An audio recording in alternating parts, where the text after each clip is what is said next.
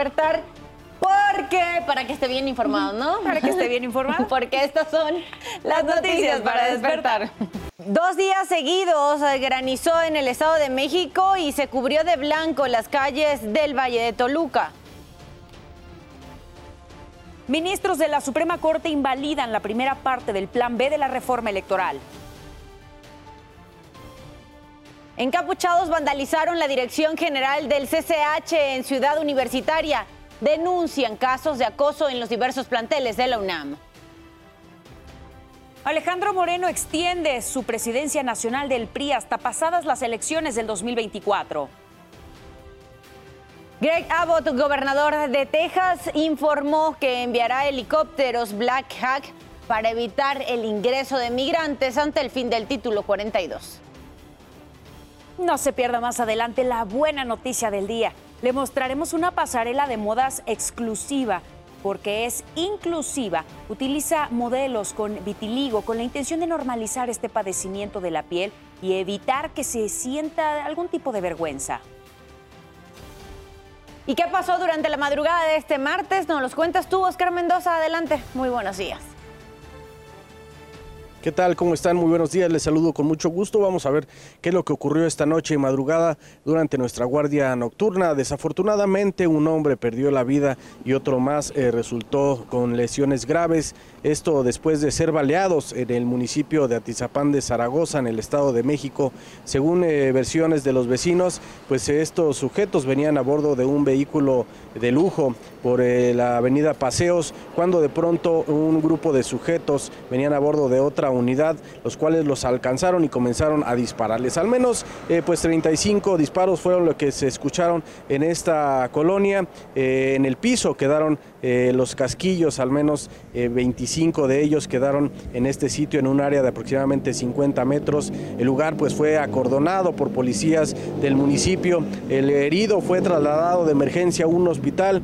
El otro sujeto que venía a bordo de este vehículo de color café desafortunadamente perdió la vida en el sitio. En el lugar trabajaron los servicios periciales del Estado de México y por supuesto serán las investigaciones las que lleven a dar con los responsables que hasta el momento pues eh, no se ha dado eh, alguna respuesta de que hayan sido capturados. Más tarde es la Ciudad de México, esto en la alcaldía Cuauhtémoc, en la eh, colonia Valle Gómez, el conductor de un vehículo compacto circulaba sobre el circuito interior Río Consulado.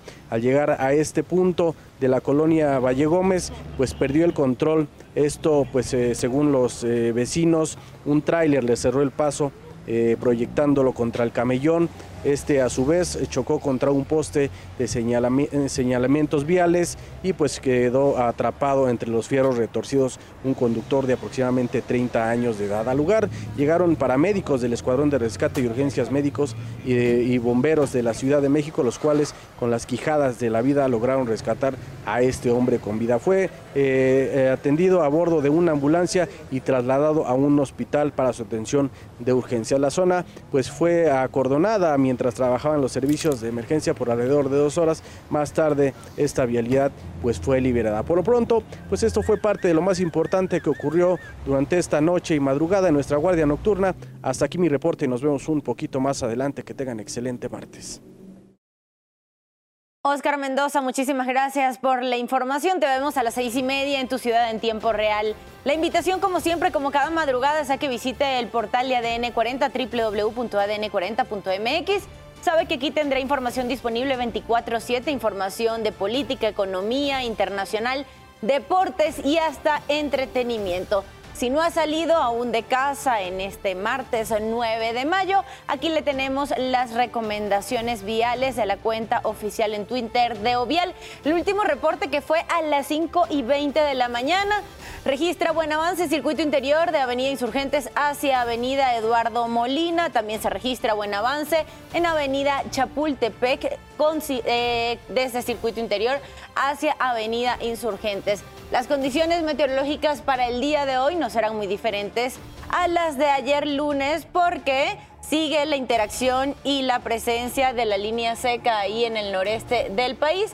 Por lo tanto, se seguirán generando lluvias que en interacción con este canal de baja presión que atraviesa todo el territorio nacional, más el que está aquí en la península de Yucatán siguen generando fuertes precipitaciones y gran parte del territorio.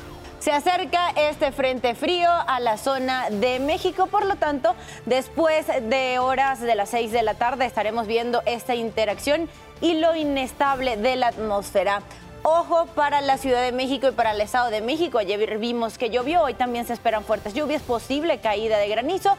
Pero muy pendientes también aquellos que viven en Coahuila, en Nuevo León y en Tamaulipas, porque no solo serán fuertes precipitaciones, posible caída de granizo, sino también formación de tolvaneras o torbellinos que debe estar pendiente. Esto es por las fuertes ráfagas de viento. Para acá, para esta zona, Oaxaca y Chiapas también, fuertes precipitaciones. Se espera que aumenten el nivel de los ríos y los arroyos. Y para el litoral mexicano del Pacífico, altas temperaturas hasta 40 grados estarán esperando el día de hoy, hoy martes.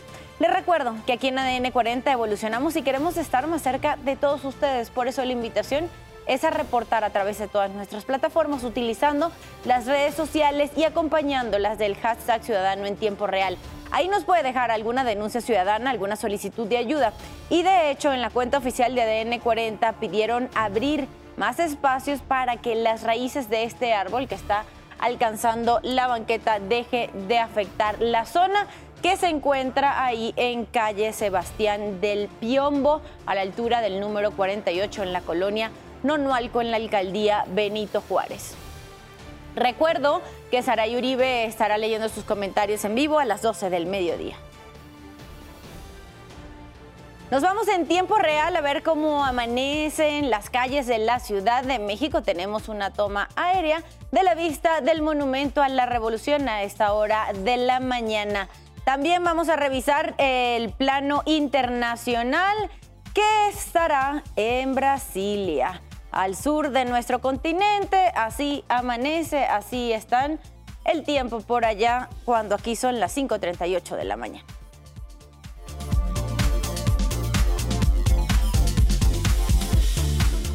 Cambiamos información, aquí le presentamos nuestro resumen de noticias. Una pipa que cargaba turbocina volcó cuando tomó la curva para subir al puente que permite a conductores incorporarse a la carretera Mérida Progreso al periférico de Mérida. Bomberos dispersaron agua sobre el combustible que terminó regado sobre la carpeta asfáltica. De acuerdo con autoridades, el conductor perdió el control del volante, impactando la unidad con el muro de contención para luego volcar. Se indicó que el chofer quedó severamente lesionado y tuvo que ser llevado a un hospital para su atención médica. ¿Estás, bien, chavo? No te muevas, calmado. Una cámara de seguridad captó el momento en el que un hombre que se identificó como un supuesto agente de la Fiscalía General del Estado de Durango amenazó a una mujer en la puerta de su domicilio.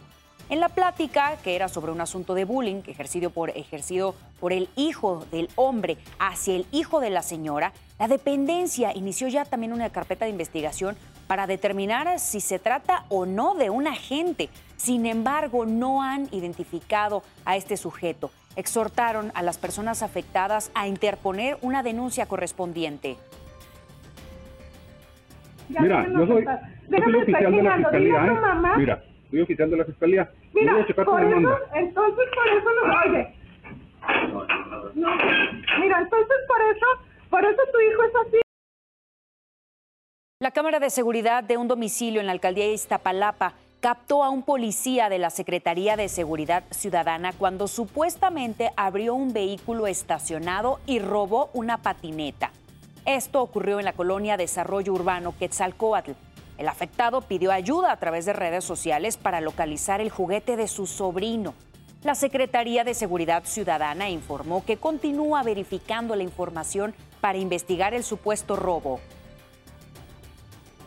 A nivel internacional continúan las manifestaciones por la muerte de Jordan Neely, de su hombre de 30 años que murió asfixiado por otro pasajero del metro en Nueva York.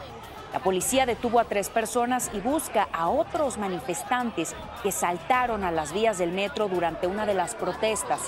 El exmarín Daniel Penny fue identificado como el agresor de Nini.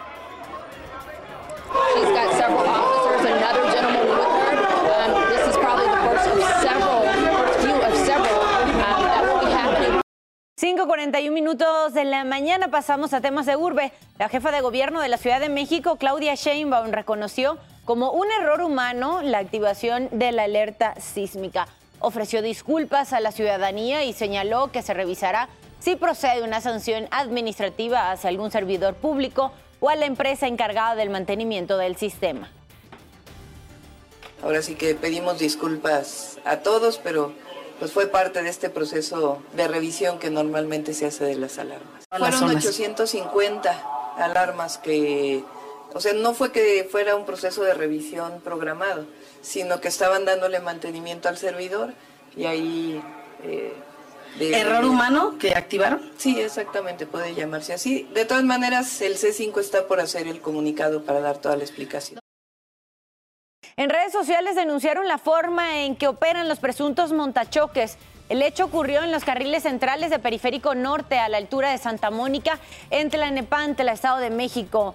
En las imágenes vemos cómo un automóvil sedán de color oscuro cambia bruscamente de carril, al parecer con el objetivo de rozar con otro vehículo que circula en la lateral. Este modo de extorsión consiste en bloquear el paso a automovilistas en un carril de alta velocidad para obligar al conductor a detenerse y ahí poder extorsionar. Un grupo de encapuchadas tomó la dirección general del CCH en Ciudad Universitaria. Protestan por los casos de acoso y abuso que se registran en los cinco planteles de nivel medio superior de la UNAM. Realizaron pintas, rompieron vidrios, colocaron un tendedero con denuncias y bloquearon la avenida de los insurgentes. Las inconformes entregaron un pliego petitorio para exigir mayor seguridad y apoyo a las víctimas. Llegó el momento de cambiar de información, ya son las 5 de la mañana con 42 minutos. Aquí le presentamos las breves deportivas.